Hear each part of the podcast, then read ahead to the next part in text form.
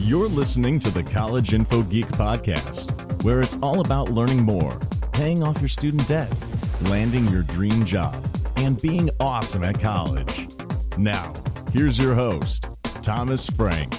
Hey everybody, welcome back to the College Info Geek podcast, episode 27. Yeah, that's right. I actually took a break from my renewed addiction to DDR to come and record a new episode. And today on the podcast, we're going to be talking about how to be frugal in college, how to save money without being a cheapskate. And I've got a guest on the show who knows a lot about being frugal, a lot about saving money. Her name is Kristin Wong, and she runs a site called Brokepedia.com. That's B-R-O-K-E-pedia, P-E-D-I-A.com, which is all about innovative ways to save money, cool apps, tricks to save a little bit on your bills and all that kind of stuff. Lots of great stuff if you're looking to just kind of be on a budget. And she's also a writer for 2 Cents, Lifehacker, which is a sub-blog on Lifehacker, and Get Rich Slowly, which are both really big, awesome personal finance sites. So as somebody who says she grew up being frugal, as well as being a writer for multiple great blogs, Kristin has a lot of tips for saving money in college. And since as of this recording, school is just starting over again, you're probably looking for some ways to save that cash. So before we get into that interview, though, if you got questions about college, I want them, email them to me, Thomas at collegeinfogeek.com. If you email me questions, not only will I personally answer them for you, but we'll take those questions. My roommate Martin and I do Q&A episodes every month. We do in Q&A episodes. We'll get your questions answered on the air with more detail than I could probably email you with, and you'll have fun listening to those podcast episodes. So to send those emails in, I'm sure you've got questions coming up with new school, new semester starting, so get them in. All right, for resources of the week. Oh, no. Oh, I forgot to think of a resource, a tool. Well, you know what? Let me go grab some poor unsuspecting sap and ask them off the cuff. Tell them your name. Martin? Are you the real Batman? Wait, that's not the right reference. What's your featured tool of the week, Martin? Since I forgot. Trello. Okay, and why do you think people should use Trello? Because it's super dope for long-term projects and also keeping track of what video games I haven't beat yet. Use it for video games? Yeah, I use it to list out what games I have on various systems so that I know what I have left. And you actually, stick to it then? Well, it's not exactly strict. I mean, I just go back to it when I beat a game, and I'm like, oh, what should I play next? Oh, I forgot I had that game. Cool. Oh, nice. I think I made a list of, anime and Trello or something, but I never kept up with it. I don't look at it a lot because I don't want it to be homework, but it's useful for letting me know what other fun stuff I haven't done yet. Interesting. All right. Well, thank you for recommending a tool since I stupidly forgot to prepare one. Ah, thank you for being cute. All right. Well, thanks to Martin for providing that tool for me. I stupidly forgot to think of one, but I did think of a resource for learning, and that is the book The Victorian Internet by Tom Standage. This is a book I read about a month ago, and it's all about the development of the telegraph, which incidentally was an optical system before it was a sound-based Morse code system, electrical. It was just done by sight by the French. And I just kind of picked this book randomly at the bookstore, and I read through it. It's only about 150 pages, if I recall correctly. But it was really interesting. And I bring this up because I'm starting to do a new weekly feature on my Facebook page where I recommend a new book every week. So if you're looking for reading material during your free time this semester, head over to the College Info Geek Facebook page. It's just facebook.com/collegeinfogeek. And every week you'll get a new recommendation for a book from me. I also have the essential book list on the website, which you can find on any page with a sidebar. You'll see the link to it there, but I will also link to that in the show notes since I'm mentioning it. All right.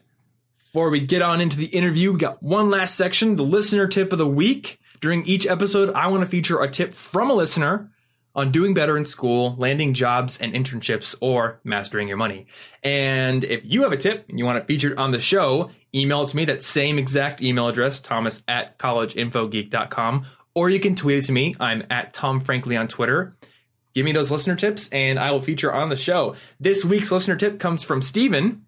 And he says, when I need to get serious homework done in Evernote or watching videos on Treehouse, which is a code learning library, he says, I switch to the work account and set a timer for 2 or more hours. So he actually splits his computer into 2 different accounts, work and personal. And he says, once that period is done, I switch to the play account where I can just goof off.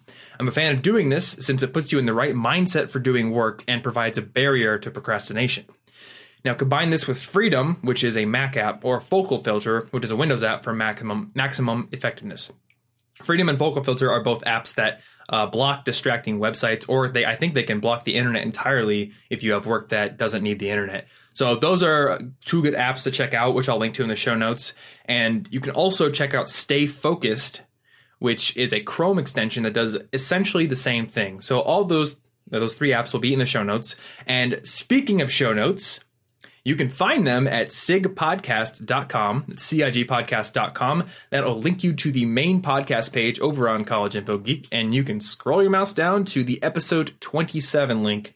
You'll find quotes, you'll find a summary, you'll find links, all that good stuff. So all that stuff is there. Check it out. I have nothing else to talk about in the intro, so let's get into this interview with Kristin Wong and learn how to save some money in college. All right, welcome to the podcast, Kristin. Hi, thank you. Yeah, glad to have you here. So I think your episode was the first episode I listened to for Listen Money Matters. Oh, really? And it was The Psychology of Money, but I really liked the episode. I became an instant fan of that podcast. But then I started reading your articles on Brokepedia, and then I looked at your Twitter, and I noticed you have a tweet that says, just walked into the wall, stubbed my toe, and belch yelled, ouch, it's hard to be this attractive. It is. It is hard to be that attractive. And I was like... This is the funniest Twitter account. I have to follow you and have you on the show because, as you talked about on that podcast, you're not necessarily a cheapskate, but you are good at being thrifty. Yeah, and I think there's a big difference, right, between being cheap and being frugal. But sometimes my habits border on cheap a little bit, or they used to a lot more. I mean, when I was actually very broke, you don't call it cheap, you just call it surviving. But definitely. But yeah, I do think there's a big difference between being frugal and being cheap, and being frugal is just kind of about making the most out of your resources, and being cheap is just saving money at whatever cost, right? Stuff the money in the mattress and never talk to it again. Yeah, exactly. So personally, I have noticed through looking at my Mint account and having my jaw drop every month, to just realizing over the years that I am not very good at being frugal. I'm not a very thrifty person. I did not pick up these lessons from my mother, even though she's very good at it. But I want to have at least some resource on my site where college students can learn how, like, some techniques for being frugal and for saving money. Yeah. Because most of what I like to write about is what we talked about earlier, like the how to earn more money and kind of do that, which would be great to talk about today, too. But I know that you focus a lot on Brokepedia, on how to save money and find resources that can help you cut your costs. Yeah, Brokepedia is kind of just like practical tools, tips, strategies, and that sort of thing that have to do with living frugally. And that's just also because a lot of the other places I write for, I kind of write more about the stuff you write for on your site. So it's just a balance for me of, practically speaking, I don't want to spread myself too thin writing about ways to earn more and negotiate and stuff like that. So Brokepedia is kind of a place where I just talk about living frugally. But I actually think what you're doing is way more important for people your age. Because I totally wish that I would have learned more about that side of personal finance. I've always been frugal. Being frugal is it's not always easy, but it's very accessible. And what you talk about isn't as accessible. For example, I had no idea how to negotiate when I got my first job. And there was some study or data that came out recently that said, I don't remember what the exact figure was, but like over the course of your career, not negotiating your first job ends up costing you like hundreds of thousands of dollars. Yeah. Which sucks for me because I never negotiated my first job. So I try to make up for it now, but I'm still really bad at it. But I had a friend who, when I was in college, she was very good at it. And I envy that. Back in the day, I thought like, wow, we're lucky just to have a job. What are you doing negotiating? You just be happy to have a job. Yeah. But now I'm like, wow, she was really smart. You know, I think I took a class that was kind of like interviewing and resume skills and all that. And the topic of negotiating your salary for your first job came up, and the professor said, don't do that. Really? Like, if you do it, they're just going to think you're like some arrogant person who thinks they're a hotshot and all that. And, you know, at the time I believed it. I was like, yeah, I'm a 19-year-old kid there. I'm lucky to lick their boots and have them pay me $15 an hour or however much it is. And now I'm realizing, you know, it doesn't matter what age you are. It just matters what you can bring to the table and what you can offer and how much you can help them do what they need done. And if you can do that better than someone else, then you are in a position to negotiate, even if you are just a, you know, college sophomore or just a grad or something like that.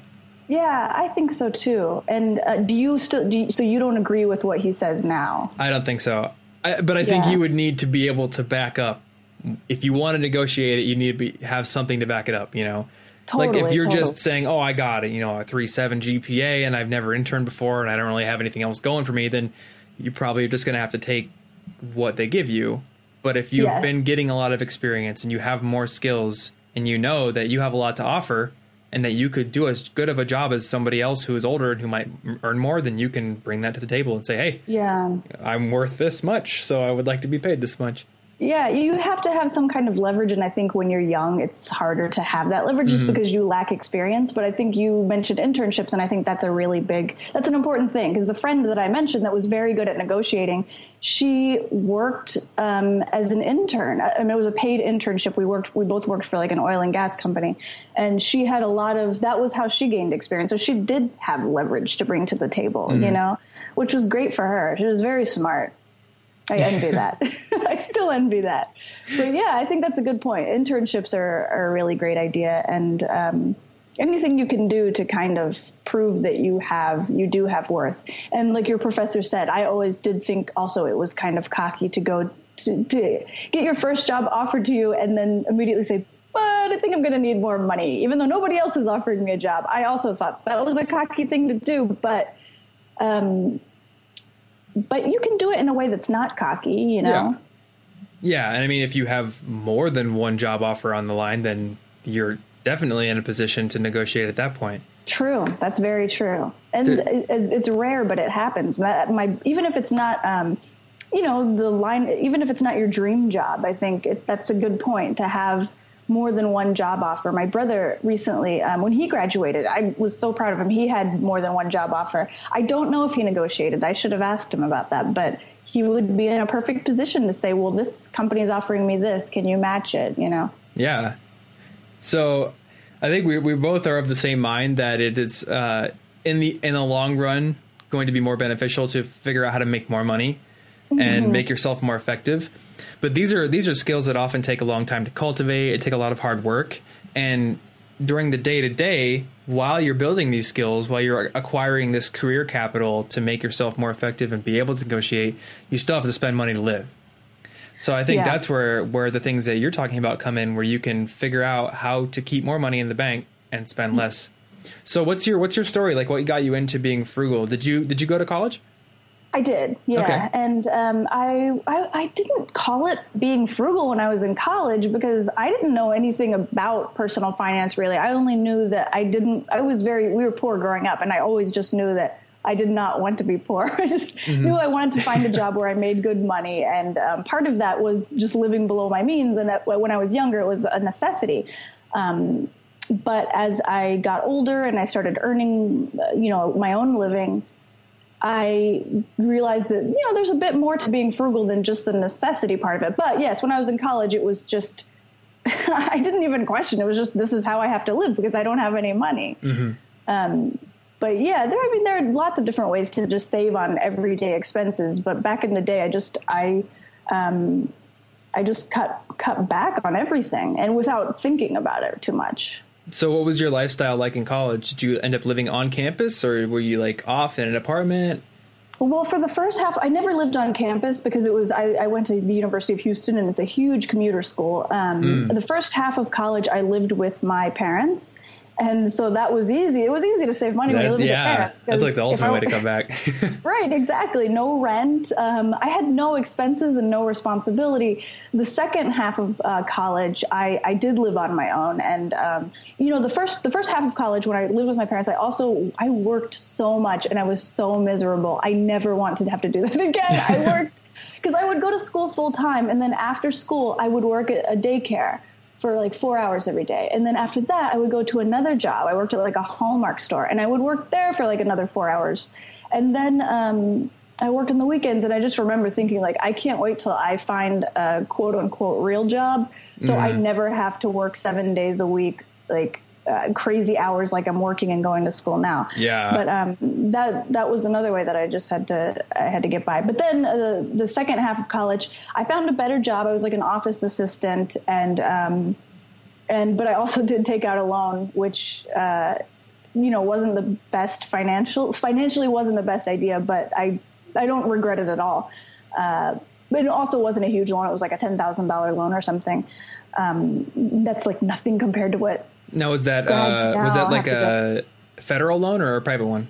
It was a private loan. Really? So, yeah, it kind of sucked. But yeah, it's nothing compared to what people nowadays have to deal with. So I feel bad complaining about it. But at the time when I graduated, I was like, oh, my God, $10,000. That just seems like I'm never going to be able to pay that back. But yeah, when I lived on my own, it was all you know, I used student loan money to kind of afford my lifestyle, which wasn't the smartest idea, but just what I was going through at the time, I feel like it was necessary.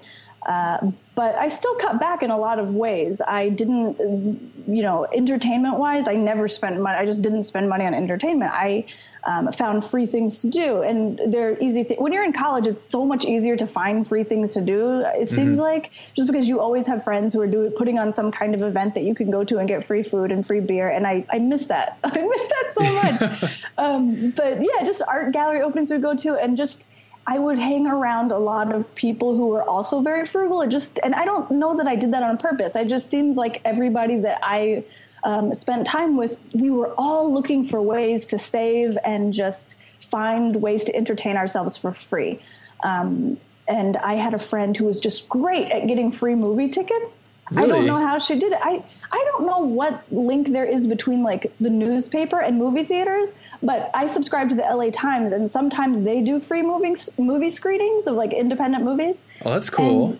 And, yeah. And at the time my friend was able to get, free movie tickets to the Houston Chronicle. And I'm not sure how she did it back then, but she'd always be like, oh, do you want to go to this free movie? And of course I'd say yes. And then I had two friends who were very good at somehow finding free concert tickets, which, and it wasn't just like, you know, some local band, not that there's anything wrong with local bands, but it was like, we saw Modest Yahoo for free one time, which was really cool. And yeah, and what they would do is they would sign up for, like to be on a street team, the marketing team. And it was so great because the marketing team would say like, oh, well, you have to help us with this marketing and then you will get into the concert for free. Mm-hmm. All we had to do was just take a few flyers and then put them on tables around the club before the show started. And they would let us in for free. And sometimes we'd get free merchandise, and it was so much fun.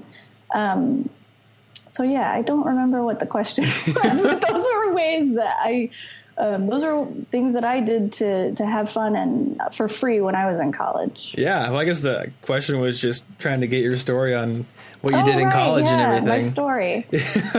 Just doing things for free and, going to school, working. Yeah. Honestly, I mean, I did the same thing that you kind of did where I got a loan to pay for my dorm the first 2 years, and I just paid for my dorm and my meal plan outright. I still worked 20 hours a week. But like all that money, I eventually got smart my sophomore year and started saving a little bit of it. But for the most part, I'd like buy computers and like go out to eat and eat Jimmy John's like twice a day. And it was bad. It is bad because when I think like after a while, like you said, it sinks in and you realize, oh, wait, I have to pay this money back. But when you're young and you just have, you know, just thousands of dollars, you're like, oh, I can live comfortably for once, you know? Yeah. And I did take advantage of that more than I should have when I first got the loan. But then, yeah, like you said, after a while, I was like, oh, I need to start saving because I'm going to have to pay this back in a couple of years. Yeah. I guess I had a friend recently who was telling me she's in just like so many people are hundreds of thousands of dollars worth of student loan debt. And it's crazy because she said when she got the loan, the student loan company just told her, like, she didn't even need to take the money out, but they were just like, oh, just take it out. You can use it to have fun. And yeah, I don't know. It's just, that's a whole different topic, but it's, there's, you know, a personal responsibility, but I do think that it's really easy to spend that money when it's given to you and put like that, you know? Well, there's a couple factors because I know when I was a freshman, like I could not fathom college ending. And really? Now that college has been done for over a year, I still have trouble fathoming that I'm done with college. Like, yeah. But especially when I was a freshman, I was like, that's 4 years from now. 4 years ago, I was a freshman in high school. I don't even remember that. Therefore, it's an eternity and I'm never going to have to repay these loans. So you didn't worry about it. Yeah. I mean, I was kind of mindful about it. I was like, okay, I know I got to pay it back. I kind of like did the interest calculator and I was like, I'll have to pay back this interest. Uh-oh. But that's 4 years down the road. I think the call is cutting out. Oh, is it? Can you hear me? Yeah, I can hear you. Okay. But it's better now. Yeah. Is it? Okay. Yeah. The video kind of dipped in quality, but I can still hear you. Yes, I can hear and see you like it was normal. So I think we're back to normal. Cool. That was what I was saying. Yeah, you were saying 4 years. So I was mindful about, noting down the interest and knowing I had to pay it back, but it was still like in the front of my mind, it was like, that's 4 years away. I don't have to worry about that. So I would take the money I earned from my job and just kind of spend it on dumb stuff. Yeah. I spend money on dumb stuff too. But now you know better. Now I know better. You know better enough to write a website, you know, write for a big website and have your own website. Mm-hmm. So one thing I saw recently on your website was being frugal for lazy people. So what are some ways that lazy people like me who don't want to like make their own soap or whatever that kind of stuff? I feel like every time somebody talks about frugality, like I don't want to. It's always they use the example of making your own soap. who's making their own soap? I don't know. Are there a lot of people making their own soap? Is it that hard to make your own? I wonder how time consuming it is. I've never even looked into it, but it's probably pretty time consuming. See, that's the thing with a lot of frugality things. I look at it and I'm like, that is going to take me 2 hours, with which I could take to work and make money. Like I could make enough money to buy soap and then donate like $100 to charity in the time it would take me to learn how to make soap. You could start a soap company. Yeah, I could start a soap company. I would argue that that's not even frugal because being frugal is about making the most of your time too. So when you're spending, some people use soap as the example. I always use extreme couponing as the example. Okay. But like when you spend that much time to do something that doesn't save you that much money, that's just being cheap, I think. Yeah. Right. That actually makes sense. So the frugal thing for lazy people, obviously being lazy is tongue in cheek. And I don't really think these people are lazy. Maybe they are. I don't know. But I think a lot of people don't want to put that much time or effort into being frugal, which is totally understandable, because you should make the most of your time.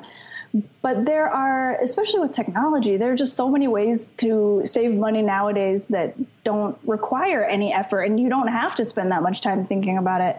And I love those. Those are my favorite. So in that video, in that post, it's kind of stuff that I may or may not have talked about before. Invisible Hand is a really cool browser extension that I use all the time. And I first just downloaded it for a story or for like a post I was writing for Lifehacker or something. And I was like, oh, okay, yeah, whatever. Just let me download this. But I use it so much and I use it all the time. And it always comes in handy because there are so many times that I've started to buy something on Amazon. They're like, oh, wait, this is cheaper somewhere else. I'm like, oh, thank you. Thanks, Invisible Hand. So is it like a price comparison thing across different sites, or does it actually like track histories of prices on one site, or? It's just a price comparison tool that when you're looking at something online, it tells you when it's where you can find the same item somewhere else cheaper. Oh, so, that's cool. Yeah, it's really cool. And there's another one that I mentioned in the video called Price Jump, and it kind of does the same thing, but that only works with Amazon, and Invisible Hand kind of works with everything. Okay. And the cool thing about it is you don't realize it's there, and then you just happen to be online shopping for something, and it pops up. So it's a way to just keep your money saving in check. That's cool. That's what I like about it.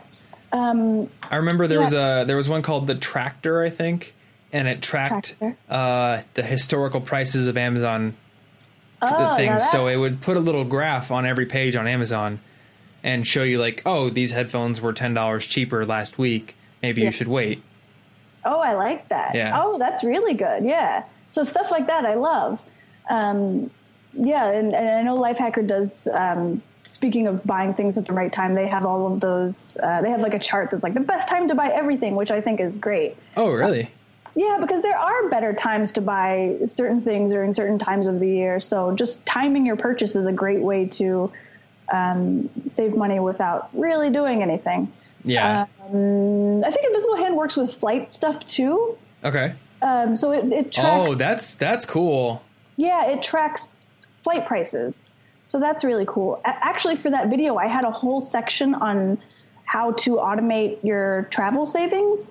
Okay. And I just didn't, it took too long, so I didn't put it in. But Yapta is a great tool for kind of price tracking stuff. Okay. I think it also, Tingo is the website that if you purchase a flight, you can put your flight information into the website. Just put it in there once after you buy your flight. Mm-hmm. And if the price drops, it will email you and tell you, oh, hey, the price dropped. You might be able to get a refund for this. And they'll even try to get the refund for you. Really? Yes. I think you have to pay a small fee for them to, like, if they do get the refund and they're successful, they might charge you a fee, or you do have to pay a fee either way.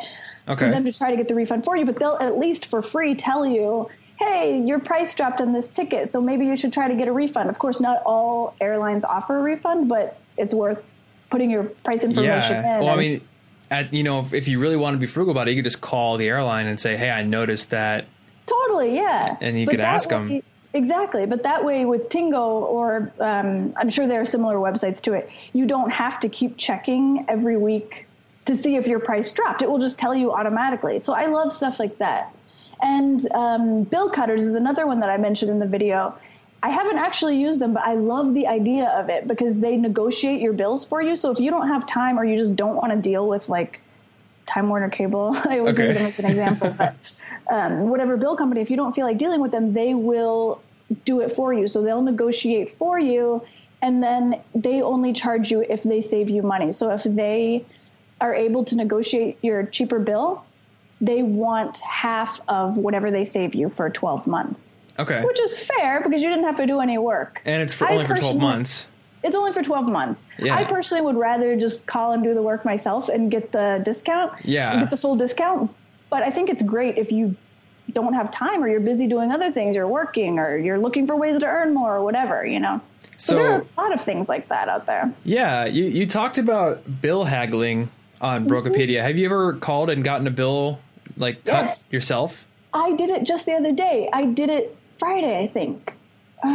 Sometime last week. So Time Warner, I always use them as an example because they're the easiest to haggle with. Like, not the easiest, but the most effective. Okay. But they are a pain to deal with. So I recently canceled cable, which is, probably not the best. I should probably have done it a long time ago considering I write about saving money and, like, cable is the biggest waste of money. But I actually miss it. Everybody who cuts the cord talks about, oh, I feel so free now. No, I miss it. I miss watching cable. What do you miss watching? I don't know. I think I just miss the convenience of being able to turn on the TV and have just different things. Like, honestly, I used to watch The Golden Girls every night before I went to bed. And that was my ritual. I would go to bed. I would watch a couple episodes of The Golden Girls, and it was nice. Yeah. You can't find The Golden Girls for free on, like, Amazon. Oh, yeah. Amazon Prime or whatever video service they have. I can't find Golden Girls episodes or Fresh Prince of Bel-Air. Those are my favorite shows, and they would only be on cable randomly, and so I miss that. But, I can always find the DVDs or whatever. I totally understand you because every morning my ritual is I watch The Daily Show, so... Yeah. Just I got that habit from Matt, but well, and The Daily Show you can watch on Netflix. It's for free, yeah. Yeah. So imagine if you had to pay for or you couldn't find The Daily Show. I would just find something else. I did start paying for Hulu because I really wanted to watch Cosmos. And I got through 8 episodes and I need to finish it. The only problem with Cosmos is it's an hour long plus commercials, and I don't want to be sitting there for an hour watching TV in the morning. because I'm like long finished with my breakfast by then. I should be working. So The Daily Show is great because the interviews are boring. So I can just watch his two segments of comedy and then be done eating and get to work. Yeah. Yeah. Well, it is like just getting into a habit. You just get used to a certain routine and then you just find, like you said, you just find something else. I've found other shows now. I watch Frasier. But anyway, that's beside the point. You were asking, the bills that I've negotiated. And so when I got rid of cable, they it was so funny. I almost enjoy negotiating with them, and I hate negotiating because the things that they say to keep you are hilarious, and I am not making this up at all. So I called to negotiate a lower bill. I was like, I just want internet. I don't need cable anymore. So she somehow, we were on the phone for 30 minutes, and she convinced me to get something called Starter TV. Which okay. I don't even know what that was, but she said it would just be cheaper that way. I was so done with it. I was like, whatever. Okay, fine. Well, the next day I thought, no, that doesn't sound right. So I called again to truly cancel cable for good. I was like, I don't want the Starter TV. And the woman at Time Warner was like, well, what shows do you like watching? I was like, I don't watch TV at all. I just never watch TV. I don't believe in TV. And she said, well, you know, I can get rid of this for you. I can definitely get rid of this for you. But, you know, watching the news is important because you don't want to go outside and be surprised by the weather. That's what she said to me. She said I didn't want to go outside and be surprised by the weather. And when she said it, she kind of had a tone in her voice that you could tell she hated her life, or she hated what she was doing. There's like a script there, like you have to say this or you're fired. Yeah. She was like, you don't want to go outside and be surprised by the weather. You could tell she just hated asking me that. And I was like, oh, it's okay. I'll be fine. But two things. So I was, just two things about like people who work at call centers. One, I feel like everyone should have to work at a call center at least once in their life because it makes you very empathetic towards other people who work in call centers. But two, I remember there's a call center that like solicits donations at the university I went to, and like it's the easiest job to get on campus because it's also the worst. Because you have to go through the script, and when they say no, you're like, oh, well, do you want to donate $75? And then like, no. Well, what about $50? And you just like work your way down until they hang the phone up on you or donate. But you're calling to donate. What would the cause be? It's just like it's the foundation for the university, so it's like, hey, you were an alumni. Do you want to donate some money? And I'm like, I've been an alumni for 6 months and have no money. Why are you calling? Exactly. That's the worst. Yeah, that does sound like a terrible job because you have to ask people who are probably paying off like crazy amounts of student loan debt, and then you're calling to ask them for more money to the very institution that is the cause of your student loan debt. There should be like a rule, like don't call me until I'm 50. Yes, maybe I'll be rich by then. maybe. No, yeah, I can imagine. I do think it's important to have empathy for the people who work in customer service because they don't want to ask. Nobody wants to say it's important to watch the news. Nobody wants to say you might be surprised by the weather. Yeah. Nobody wants to say that. You have to say that. So, I try to be patient with them, but it does test your patience a lot. Yeah. I try to realize that as a writer, I generally don't have to deal with other people's BS. Like maybe sometimes some annoying person will email me, but for the most part, I don't. So people whose job it is to deal with BS, I'm very nice to them. Totally. I make no BS for them. Yeah. When you work from home, it's hard to have human interactions, period. But like negative ones just all day. Can you imagine just all day being yelled at and having to sell something to people? Like that can't be fun. Yeah. Can't be fun. So, you and I work from home. And there's a similarity there between students and us because there's a lot of like studying that you have to do. You can do it at home or you can go to a coffee shop and do it. Do you ever like get into a routine where you end up going to coffee shops too often just because you like it better and then spend too much money on coffee? I'm lucky because I'm lazy, so no. But yeah, I can imagine that would be it can be a problem I think I did do that when I was in college. I like to go out more. I like to be out of the house and do stuff. And it's rude. You feel bad when you just buy one cup of coffee and then you're there for the entire day, right? Yeah. But these days I'm lazy and I don't want to leave the house. I am a workaholic, so I just want to stay here. I'm like, if I leave, then that means I won't be working while I'm driving in the car. So my laziness works in my favor sometimes. But yeah, do you have that problem where you? Oh, I'm terrible about it. Yeah. Like I try to have a very, set morning ritual. I'll get up and eat breakfast, have my coffee that I make at home. But a lot of mornings I'm like, I really need to get to work. And the coffee shop that's a block away has really good sandwiches and coffee. And then I find myself in there like paying $7 for food that I could have cooked at home. So, well, do you ever think about just like having great food in your house? Like, do you, like eating from home, but stuff you actually like? I do actually. I really like my food. I guess one of my problems is I'm impulsive about work, where it's like, I need to do this work now. I don't have time to spend 10 minutes cooking breakfast. Well, it would take me literally just 10 minutes. And, and when you think about it, like the time it takes you to walk to the coffee shop, order, all that, it's probably the same amount of time. Right. That's what I do, the same thing, except mine's about going to the coffee shop. Or you can go to the library, but you say you're mostly lured by the food. The food is very good. I should learn how to like make the kind of food they make or something like that. Yeah, but I also really like the environment too. Like working at home is often just kind of a depressing prospect for me. Why you just don't like being cooped up in your house all day? It might be that, yeah. Like my rooms, I love the way my room's laid out, but all my roommates leave, they go to school, they go to work. The apartment's like dark and lonely, and I'm like, I need interaction. It's different when you live with roommates too, because when I had a roommate, all I wanted to do was just get out of it. Just seemed like I spent more time outside of the house, whereas when it's your own space, you feel more comfortable, so you just want to nest there or something. It's weird. I'm kind of like that because all my roommates are my best friends. So it is almost like the family and like a nest area, but only when they're all home, when they're all gone. I'm like, I have this big empty apartment, most of which isn't mine. You want to be around other people. Oh, yeah. And when I think I'm moving down to Des Moines next year, and they're going to be opening a big co-working place. So I'll probably just pay to go there. And that's nice. Yeah. Not exactly frugal, but hey, I mean, I think it's worth it to be around people. And if it can increase my productivity, then it's totally worth it. Then it's worth it. Yay. Mm-hmm. So I guess aside from going to coffee shops or not going to coffee shops a lot of time, what are some ways that you can be frugal with food? Because that's an area I'm pretty terrible with. With food, do you go out to eat too much? I do, but I also just pay too much for groceries. Oh, you pay too much for groceries. What do you think you spend the most money on? I think for me, the problem is I'm bad at like batching my grocery shopping and like planning out a week's worth of meals. So like I'll go to the store every 2 days and just buy dinner for that one night. Oh yeah. They say you're supposed to meal plan like a week in advance. Mm-hmm.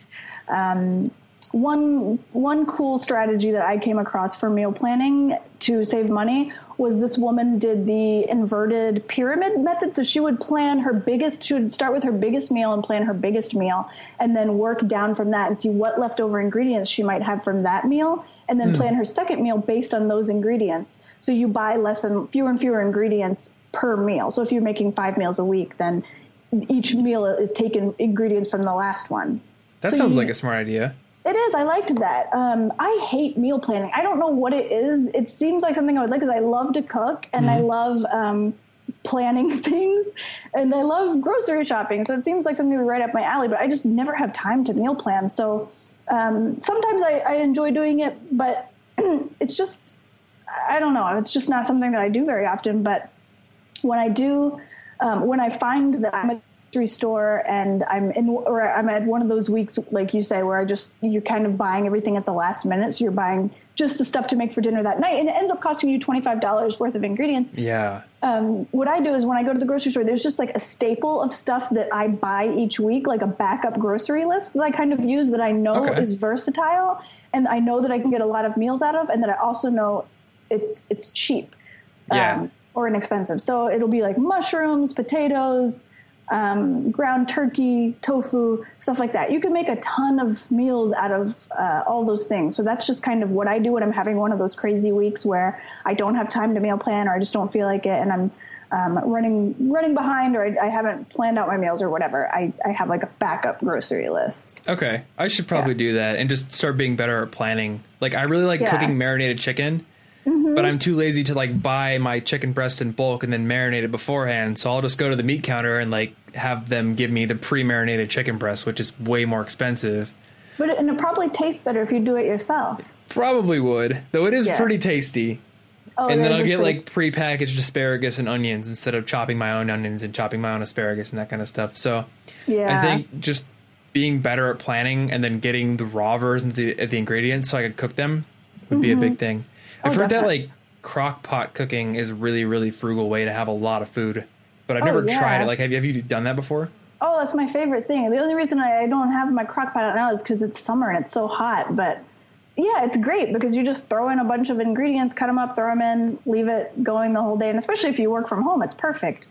So it's really just that simple. You just throw the things in there. And yeah, there are so many. I was actually going to do a post on this on Brokepedia, but I didn't know if it would, how well it would go over. But there's so many different, just cool recipes you can make in a crock pot. I don't even follow recipes. I just throw in a bunch of stuff that I think tastes good. Really? Just eyeball it. And I'm like, oh, just add some water and all these different vegetables and meats and stuff. I would read that post. I would. Maybe I should write that post. I made chicken curry in the crock pot the other day, and it was awesome. And it was super cheap. It was just chicken and curry powder and coconut milk. So I might have to get the recipe from you. I'll send it to you. I'm like, I think Andrew and Matt were talking about this once about cooking, and Andrew was like, I am bad at cooking because I feel like I need to know the exact ingredients and the exact process and the like why. And that's how my brain works. I'm very process driven. I want to like know all the data. And I feel like if I just go eyeball everything, it's just going to turn out horribly. And I don't even want to commit my time to it. So the things I cook are the things that I have down to a process and I know exactly how to cook them. And if the ingredients aren't around for that, I'm just like ordering a burrito. Yeah, I'm not going to experiment. I don't have time for that. That's another thing is ordering food. I don't know if you ever deal with this, but as like you said, you're like, oh, I don't want to waste time cooking because I have to work right now. Mm-hmm. I do the same thing. And so sometimes when I'm having a super busy week, I'll just order food. Like I'll just order pizza or whatever. And then I realize, you know, when you have deadlines and stuff, you have certain periods of the month where your schedule is just more packed than usual. And then I'll notice that for 5 days in a row, I've been regularly eating food out of the house, just sending food in, getting food delivered. So then I just try to keep frozen meals and stuff in the house, which is most frugal people would be like, oh, you shouldn't do it. It's a huge waste of money. But it's better than ordering a pizza for me or ordering a bunch of Chinese food or whatever. Yeah. Yeah. Getting a burrito delivered to my apartment's like $10. So wow. I mean, it's pretty expensive. Yeah. And, you know, I think I'm coming to realize that when you order food, you kind of need focused, unbroken time to actually do any good work, at least when you're being creative and writing. So when you order a burrito and you're like waiting for it to come 20 minutes from now, you're not actually going to get that much done. At least I don't. True. So it might be a case of where I'm like just tricking myself. Yeah. Well, I don't know about you. When I cook, it's very therapeutic for me. So I actually welcome the break. But this is something that I'm trying to do during the day is make lunch because I either eat an unhealthy frozen meal or I skip lunch and I don't eat until like 2 or 3 o'clock, which is not good. So I try to be more aware of that and take breaks because it actually makes you more productive to take. I don't know if you're familiar with the Pomodoro technique or, so you take like a 25-minute break. So, and then I read something else that was like, well, to be super productive, why not make that break productive? So work on a productive project or something during that break. So I'm like, oh, well, I might as well make lunch during that break. That's productive. It's giving me nourishment, which obviously you need. And it's clearing my head so that I can get back to work. And so I try not to see it as a waste of time too much. Yeah. The thing I've been experimenting with is for lunch, I'll ride my bike to the grocery store, then get salad bar and bring it back. So it's like some exercise, some sun, and then like eating a good healthy meal. And I mean, it costs like $6, but it's that one thing is worth it to me, I think. Yeah, and that's not as bad as like, you know, it's cheaper than getting a burrito. Yeah. And you get a workout out of it and you get a mental break out of it. So which I need. Like afternoons are terrible for me.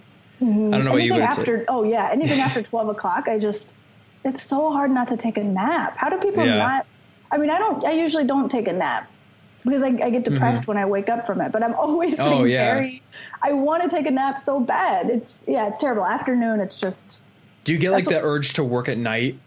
No, not anymore, but I used to. You do? Yeah, like I'll wake up and I really want to work in the morning, and I'm pretty good in the morning. And I'm like, I want to have like an 8 to 4 schedule. So then when my friends and girlfriend come home, I can actually spend time with them. But then my energy levels are usually like morning's pretty good. Afternoon, don't do anything ever. Just go to sleep. And then night, it's like, hey, here's 10,000 ideas. You should write, 4 articles right now, even though your girlfriend wants to hang out. So I'm trying to like reprogram my body to be okay with that normal schedule. Yeah. Are you a good worker at night, or do you just get very creative at night? I get very creative at night. And but you don't actually work, or? I mean, I could see at night, I'm usually trying not to work, but then I'll get like a really good idea for an article or something. And like lots of details will start just popping up in my head. So I have to go to Evernote and just like brain dump. Yeah. And I won't write an article, but I will brain dump. So nights are good, like creative times, I think. And then I'm just working on in the morning, eliminating distractions and just doing the writing, because you just have to do it. I do. I work better in the morning too. And I guess I don't get the urge to work at night, but I do come up with a lot of ideas at night, and I do the same thing. I'll put them on Evernote or write them down, but I'm not a good writer at night. I've noticed I'm only a good writer for like 2 hours in the morning. So, I'm very good writing before noon. Afternoon, it's like I'm a completely different person with a completely different set of skills. So I just kind of learned to move my schedule around. So all of my writing, and I try not to reply to emails before noon, or, respond to comments or anything like that. So I save that energy just for writing and just for getting my work done. And then all like the, I don't know how to put like administrative type of work, like responding to emails, replying to comments, scheduling and stuff. Then I try to do that in the afternoon. Okay. Because I'm not good. That's something I should try to like actually block out. Because I'll wake up and I'll be like, I need to do 40 emails, write an article, and I don't really try to schedule it. And then your mind's just kind of jumping back and forth. Yeah. But I think if I was like, okay, 1 o'clock's going to roll around, I will not be creative. So that's email time. Yeah. Now I can write. That'd be much better. Yeah. Just not think about it and have that designated for that time. You mean? Yeah. Yeah.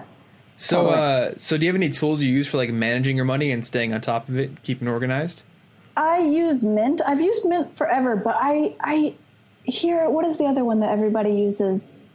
You Need a Budget? Oh, yeah. I've heard great things about that. And then when I looked at it, I was like, I am an organization freak. And I looked at it and I was like, this looks awesome. And I kind of want to give it a try. And I mean, my budget's fine. I'm great. It's organized and it's great, but it just looks like they have so many cool tools and stuff to help you stay organized. And Ready for Zero, I know, is another cool one for like if you're managing debt and stuff like that, or paying back your student loan. I'm a sucker for like productivity apps and organization apps, so I like the idea of those. But yeah, I just kind of automate my finances for the most part. Okay. I use Mint, and then all my bills are kind of, I do auto pay, and I don't know if you use credit card rewards. It's a well, like just a credit card with rewards. Yeah, I have like a cashback one.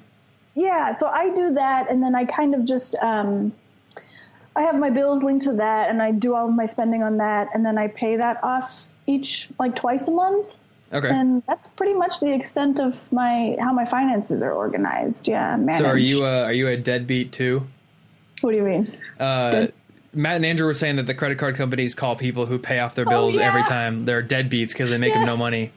I heard that. Yeah. I'm a deadbeat. I have never given my credit card company a cent. Yeah. It's weird to me when people are like, oh, well, you should feel bad for doing that. No, I don't feel bad. They'll be fine. The credit card companies will be fine. I mean, I think like average consumer debt is $15,000 or something like that. They'll be fine. They're fine. Well, they have entire departments dedicated to the people who will default on their credit cards. I think the like $300 every 2 years they're going to give me in cash back rewards is, they're not going to bat an eye at that. Yeah. So, but it's $300 that you like didn't know you had, which is kind of nice. I didn't think that it added up to much. It's a huge topic. It seems like it's become a really popular topic within like personal finance blogging circles lately, the credit card churning and credit card rewards thing. And I didn't really think much of it, but then I opened a credit card last year and just actually tried out. Well, I've always done rewards, but I was like, I'm really going to pick a good card and try to like link my bills to it and actively use it. Yeah. And budget with it, use it for my budget. And yeah, I got something like $400 cash back or something last year. I mean, it's awesome. It's good for not doing anything. Yeah. I mean, speaking of just ways for lazy people to be frugal, earn money. Yeah, cashback rewards are great. Just use it if you're good with the budget. I mean, obviously, it's very dangerous if you have a spending problem. I think there's like some psychology behind it, because it's like a reward cycle, you know, where you like, oh, I'm building up my points balance, but the only way you can do it is by spending money. So mm-hmm. it's like an extra reward for buying things, and it kind of encourages buying. Totally, that's the idea of it, right? Yeah, they want you to spend money that you don't need to spend so that you can earn rewards, which is really silly. But if you're smarter, if you're smart enough to realize that, then I think you're smart enough to beat that. Yeah. If you're mindful about it, because I noticed if you use your credit card for everything, it's just easy to spend more, maybe not a ton more, but just a little bit more than you normally would. And over time, that's probably going to average out to be more than your rewards. Yeah. But if you just like set your credit card to pay your bills automatically, and then don't use it that much, then you're going to get some free money.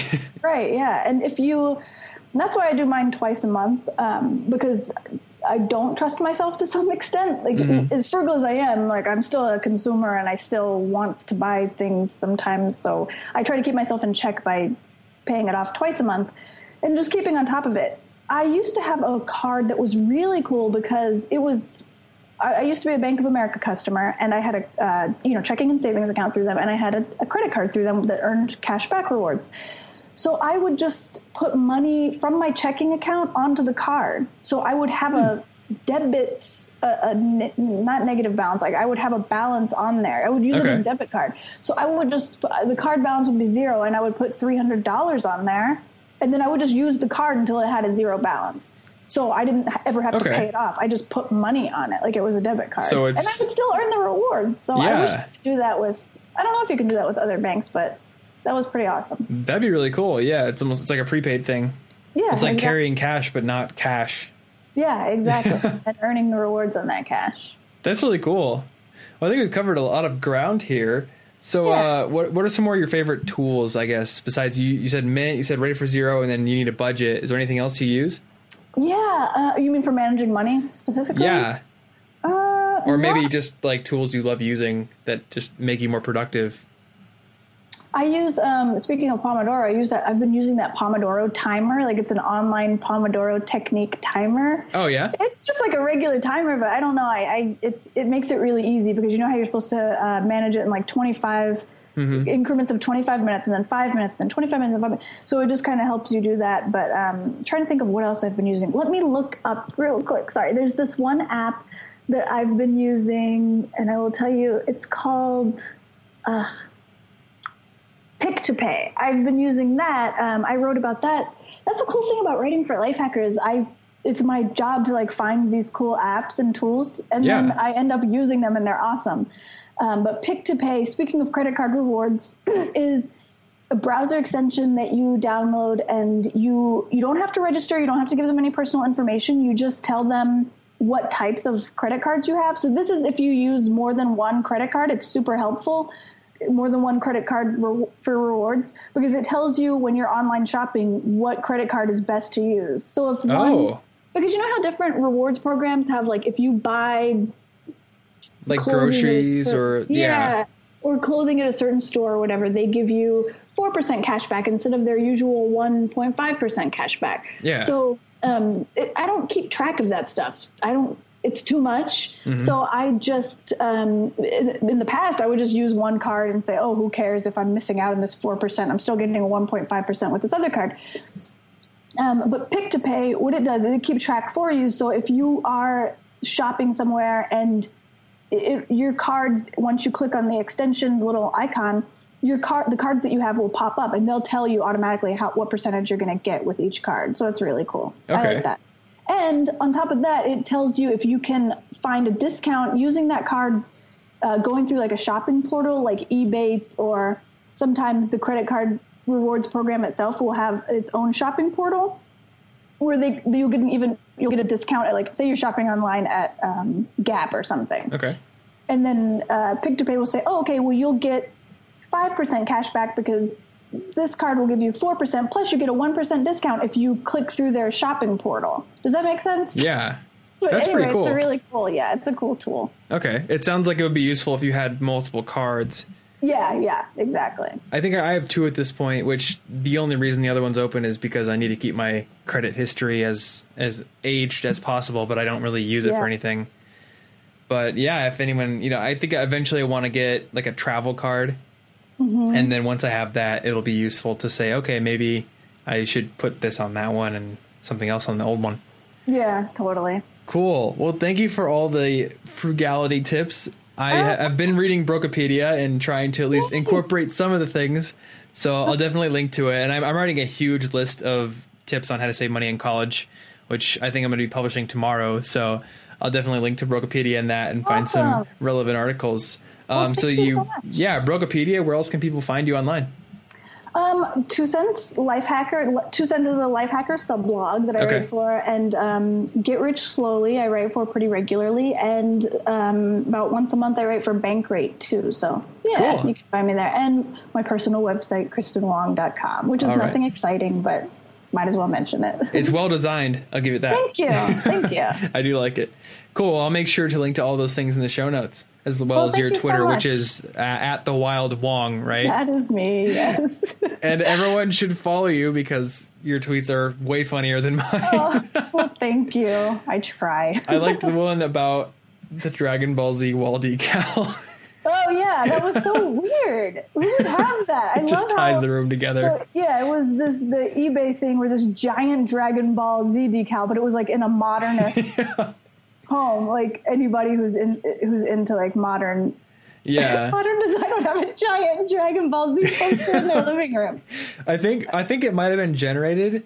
I don't know for sure, but like I know like all posters and like the poster shopping websites I used to use in college would like just kind of put the poster into a picture of a room, so no matter what it was, it could be like a picture of a Dragon Ball Z warrior and it's just in this modern tasteful living room. Yeah. But it is pretty funny. But it's funny, yeah. All right. Well, thanks so much for coming on the show, Kristin. Thank you so much for having me. Thank you. All right. Well, I hope you enjoyed that interview with Kristin Wong. And seriously, you should really follow her on Twitter because she's hilarious. She's a lot funnier than I am.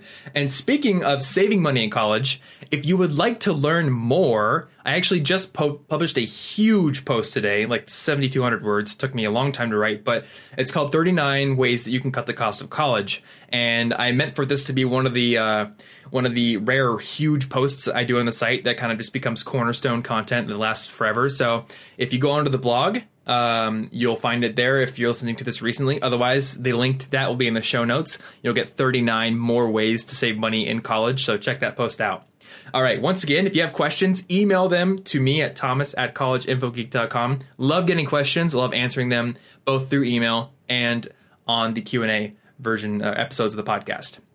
So lastly, if you're enjoying the show, if you're getting value out of it, if it's helping you out with, becoming a better learner, being more productive, managing your money, any of that, the best thing you can do to support the show is leaving a review on iTunes. And in the show notes at the bottom, there's a link to a page on the site that I just made that explains exactly how you can go through the process of leaving a review. It's really easy. It helps the show out. It helps me get feedback on what I can do better, but also it helps bring the show up on the charts in iTunes, which helps more students see it. So that's pretty awesome. And speaking of reviews, I want to read one that I got today, and it's from a listener who's been emailing me and sending in listener tips, and he's just an all-around awesome guy. So this is from Ransom Patterson. Ransom, thank you so much for leaving a review.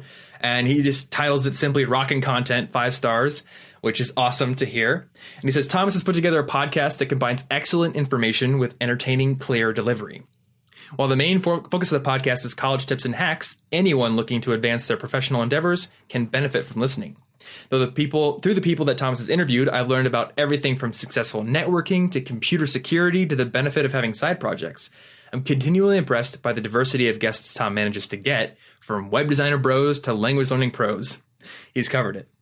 I've also discovered some of my other favorite podcasts through Thomas, such as Listen Money Matters and How Did You Get Into That?, Make sure to check out his blog as well, as the content there is just as superb. Thank you so much, Ransom. I don't know if I'm as awesome as you try to make it sound there, but thanks again. It's awesome to get that feedback, and the review really does help. So as I said, if you want to leave a review, it really helps the show. Otherwise, I will see you on the next episode of the podcast. Thanks for listening to the College Info Geek Podcast. Grow your brain even more at www.collegeinfogeek.com.